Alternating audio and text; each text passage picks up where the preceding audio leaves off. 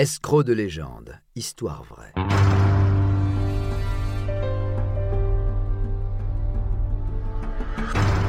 Un programme Studio Minuit. Une idée originale de John Mack. Musique David Rampillon. Narration Patrick Blandin. Enregistrement et montage Patrick Martinez-Bourna. Mukhtar Abliazov. L'oligarque.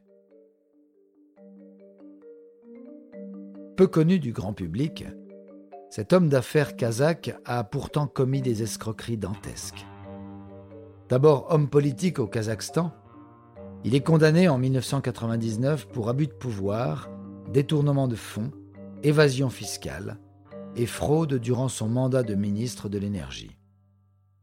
En 2002, c'est en tant que président du conseil de surveillance d'une entreprise publique qu'il est inculpé pour abus de pouvoir par la police financière.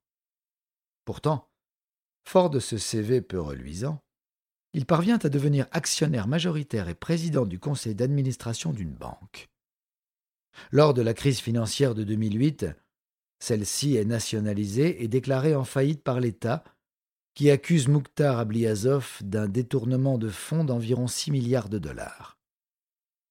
Ayant fui à Londres, son ancienne banque saisit la justice anglaise.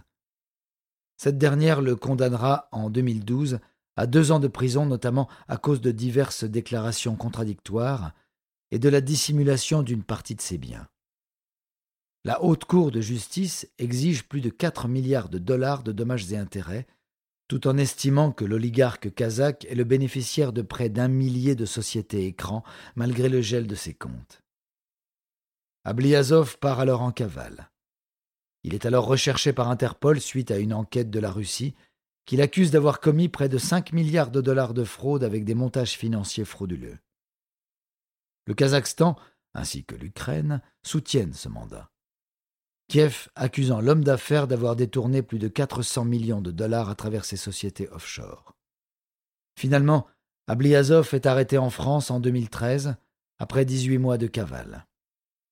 Par trois fois, la justice française autorisera son extradition, mais finalement, le Conseil d'État s'y opposera et il sera libéré en 2016.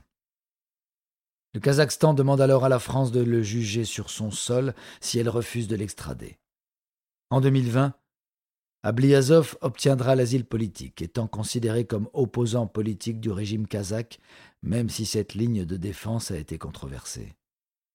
Néanmoins, il doit tout de même assumer ses responsabilités devant la justice française. Et il est mis en examen en octobre 2020 pour blanchiment aggravé pour ses malversations commises dans son pays d'origine.